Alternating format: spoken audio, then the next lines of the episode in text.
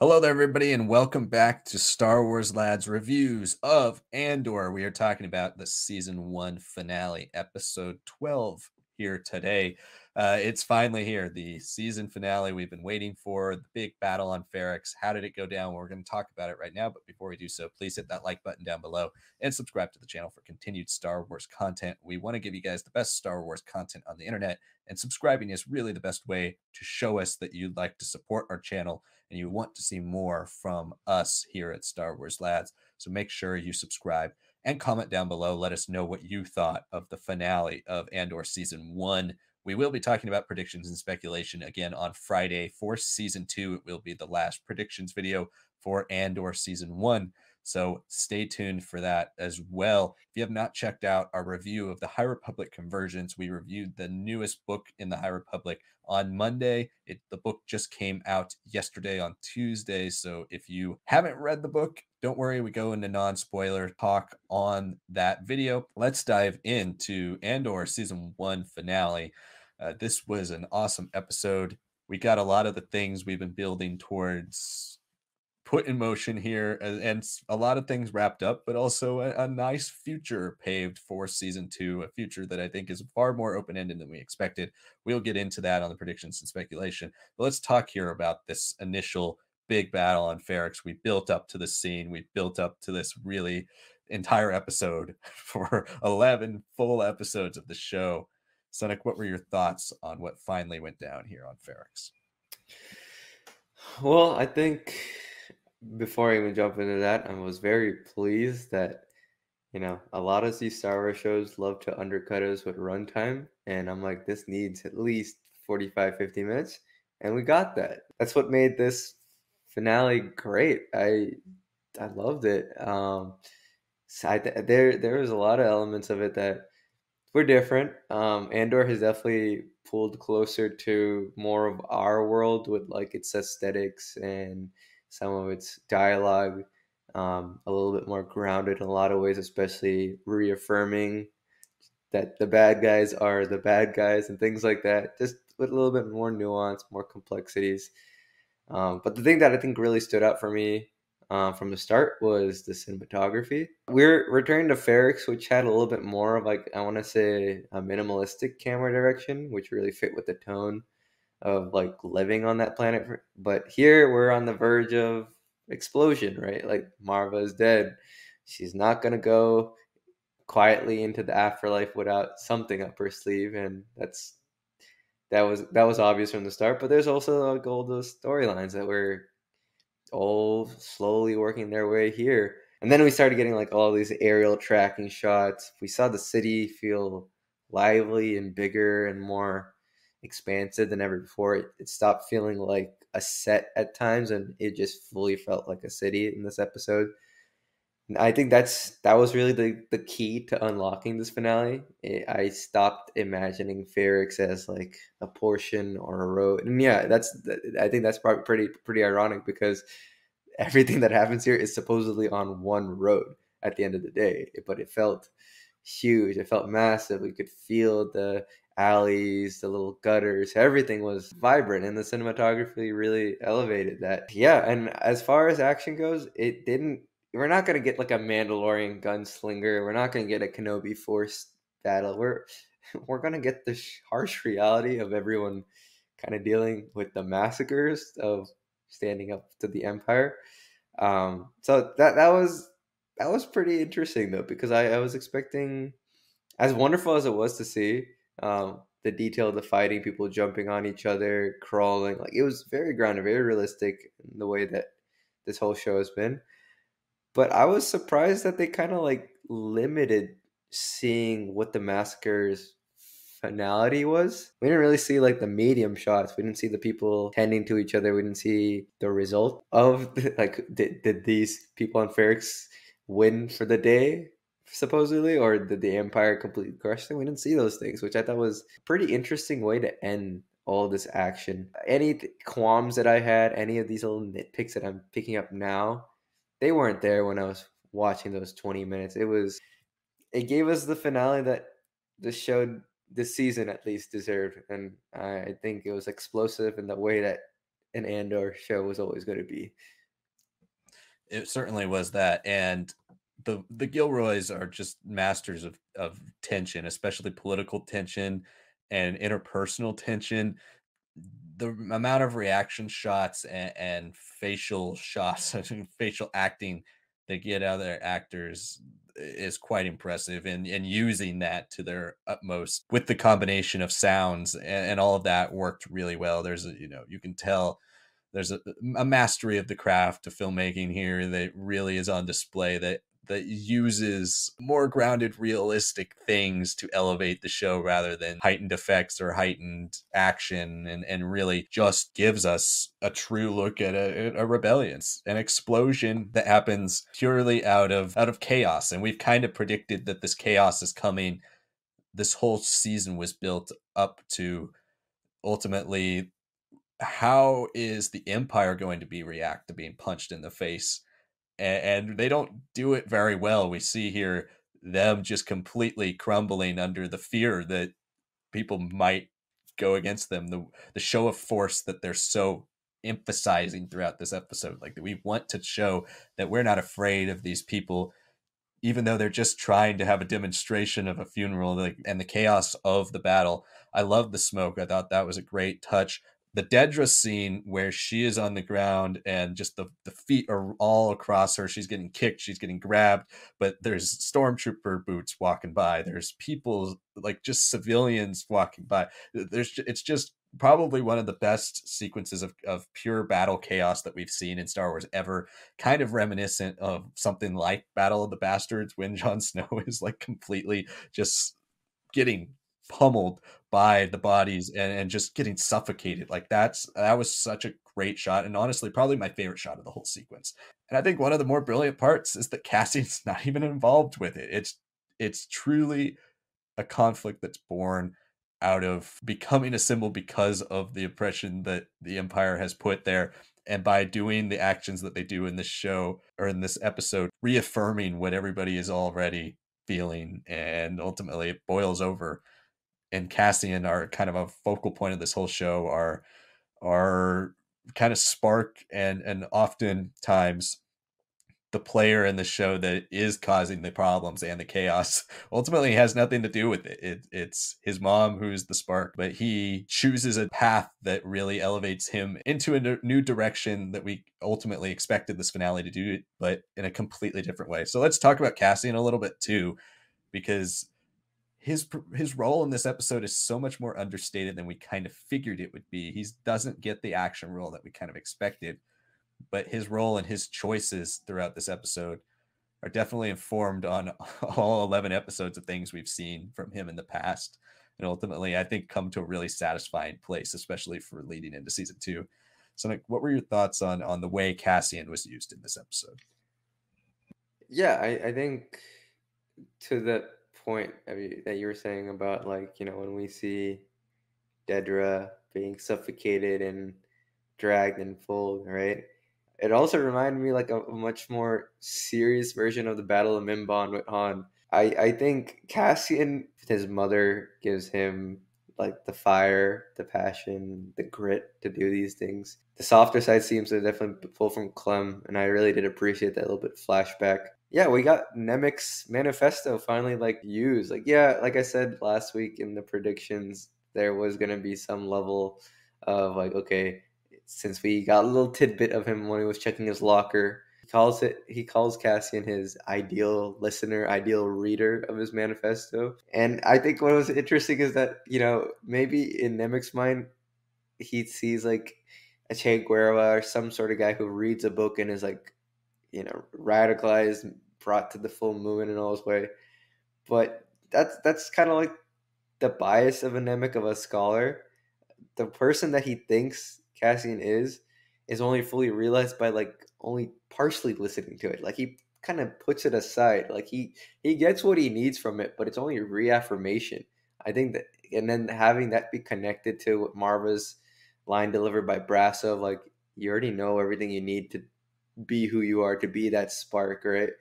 I, I thought that was really nice. Like it, it it's not it, it Cassian is not you know our rich kid who becomes a socialist or something like that. Like, I think I think that was a very smart choice to again reaffirm that he is always been living the scrappy life. He's been in the trenches.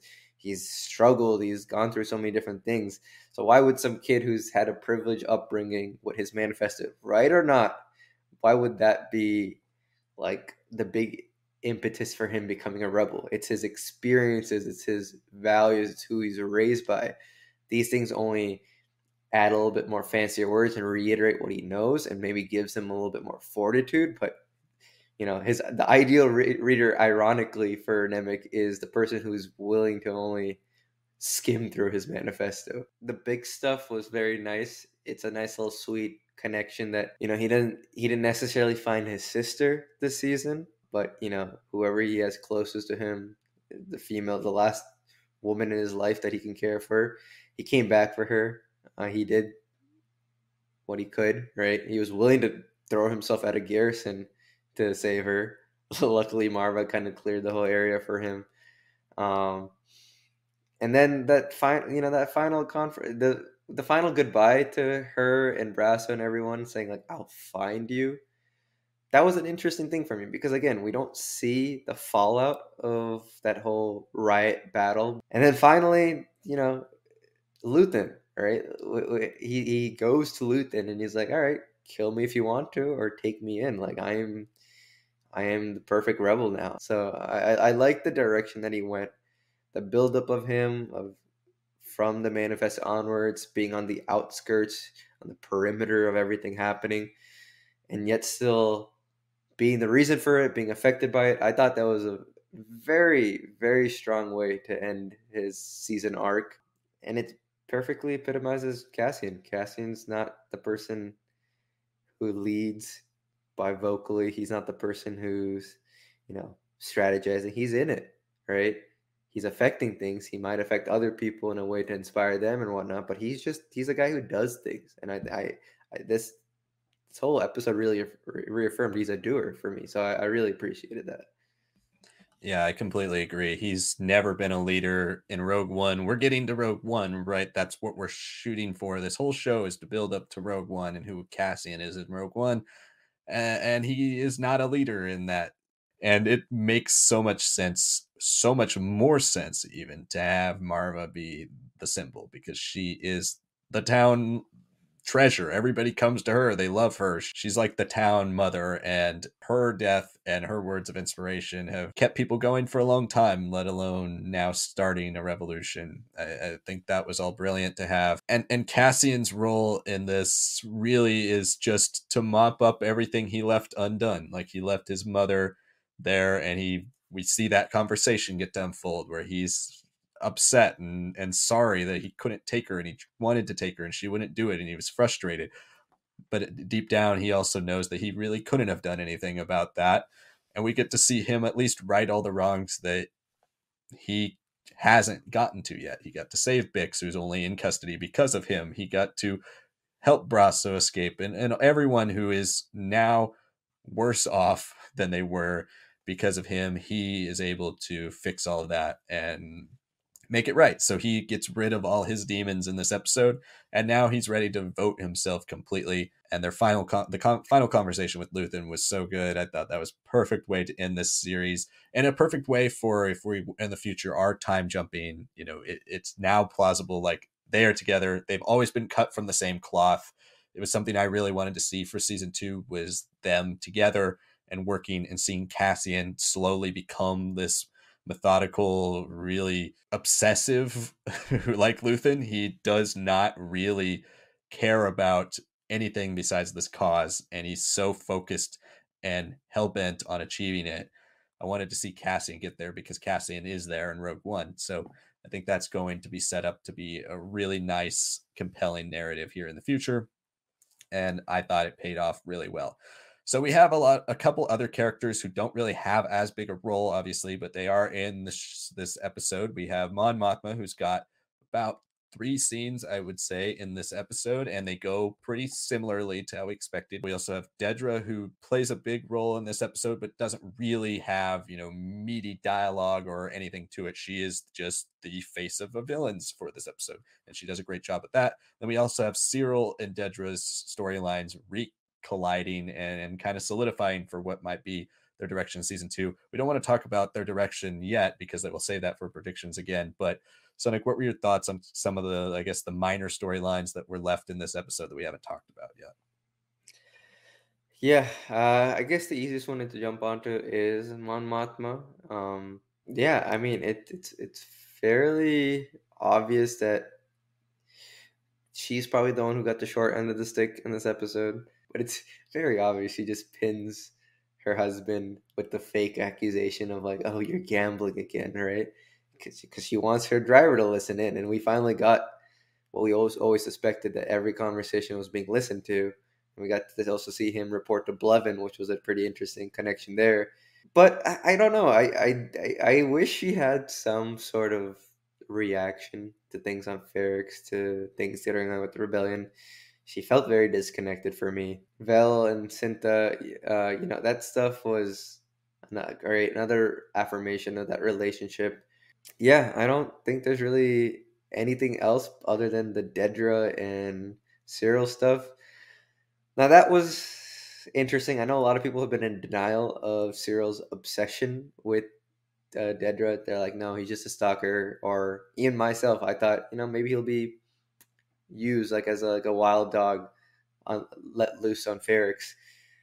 But he, this is it's like a weird fascist wet dream of like he saved the day, he saved the girl he loves, and she's not totally against him. She has a very intimate moment. There's a lot of tension in that room there, and she's shaking, and he's, you know, he's like a her her savior, which is I think it was a very strong end. It's a lot of setup. It's a lot of setup for what that dynamic could be like moving forward. I wish Syril still was a little bit more of a dynamic character in this season. He's he's definitely he definitely falls off from where he was in the first three episodes, but at least now he's directly connected to Dedra moving forward, and his story can actually really evolve, explode, and he can really grow into chasing down Cassian and possibly becoming a foil for him.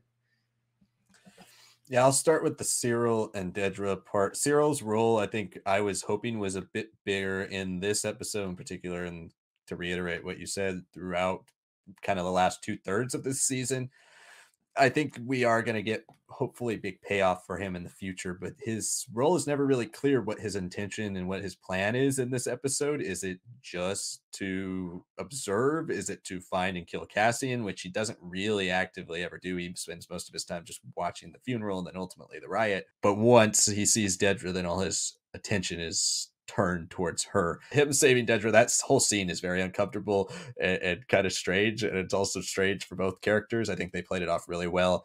I'm very interested in talking about where that storyline might go in our next video coming out on Friday because that is one that just seems really different than anything we've seen before and it's going to be really fascinating to see how Tony Gilroy is looking to write those two characters. Everything else that we saw with Mon Mothma, I thought was nice. I agree that it it is a bit distant.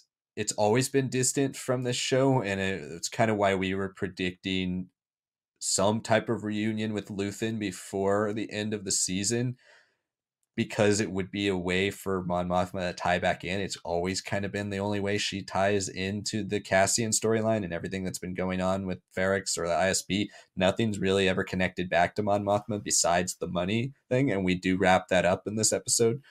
And I love the way she does manipulate it. it poor Perrin, but you know, again, he's he's another chip to be used, and we see that she is starting to make those decisions that she's willing to sacrifice things and people for the cause and i think that is uh, is something that we wanted to see her growth in and and we got to see that in this episode this season kind of doesn't really wrap up her personal inner conflicts her personal growth with becoming a rebel it more just sends her on that path so lining up with how much time we skip between season one and two is going to be interesting for her arc.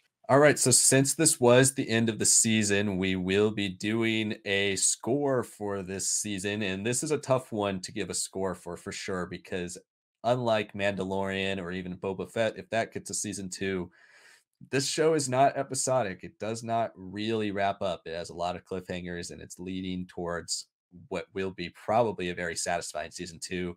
But we're still going to give it a score here, fresh off of watching this last episode. Uh, Senek, what would you give Andor season one out of five? Yeah, out of five, I, I want to say it's like a 4.25. It was, it was really good for me. Definitely feels like Gilroy's going to have a lot of payoff in season two, so I'm not worried about anything. But I, six, this show was successful. I mean, it's a huge genre shift, brought in a lot of characters that wouldn't otherwise be more than background or supporting characters in a film or TV show, and made them compelling and made the world compelling, made Star Wars feel like it could be a real serious drama and it successfully proved that you can do like serialized anthologies in live action, just like the Clone Wars was. I, I so I definitely appreciate it for that. So yeah, four point two five, probably one of the better seasons of Star Wars live action that we'll get in Disney Plus. I agree. I was going to give it the exact same score, 4.25. When it comes to season one, it is so hard to grade. I've begun a rewatch of this show as well with, you know, binging two or three episodes at a time. And I think that definitely helps with some of the pacing. It's it's a show that is extremely rewarded by rewatches. Every episode is so densely packed with dialogue and information and so many different branching storylines that every time you watch the episode again for second, third, fourth time, you get something out of it or you get a piece especially after seeing later episodes you know you get those pieces that building block that really emphasize how tightly packaged the show is and how well written it is.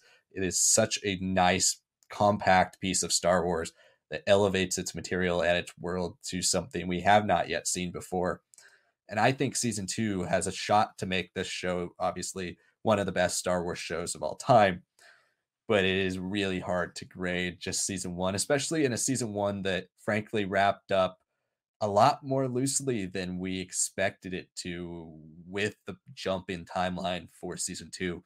It's going to be interesting to talk about, but we will be talking about it in our predictions and speculation, which will come out Friday. So make sure you check out our final predictions speculation for Andor season one we will be talking about what will happen in season two. If you have not yet, please give this video a like and comment below. Let us know what you thought of Andor episode 12, the finale, and let us know what you thought of season one as a whole. Give us a score. Let us know your thoughts in the comments. We always read and respond to all of your comments. And again, if you have not subscribed to our channel, it's the best way to show your support for us and to show us that you like our content and want to see more. We really love making content for all of you guys, and we hope to make the best Star Wars content out there. But your subscriptions are the best way to help us continue pushing our channel further into new directions and into the future. Make sure to continue to check out our future videos. We will have the history of the Star Wars franchise part four up on Tuesday. Next week, we are returning to our two video week schedule, our Tuesday, Friday schedule. So if you're some of the uh, many people that have joined us throughout Andor in these last 10 weeks or so since the show started, we do usually release only two videos a week, but we will be continuing putting out our, our content calendar as well as a bunch of polls and stuff. So all not, nothing else will change. Just we're going back to our two video week structure Tuesday and Friday.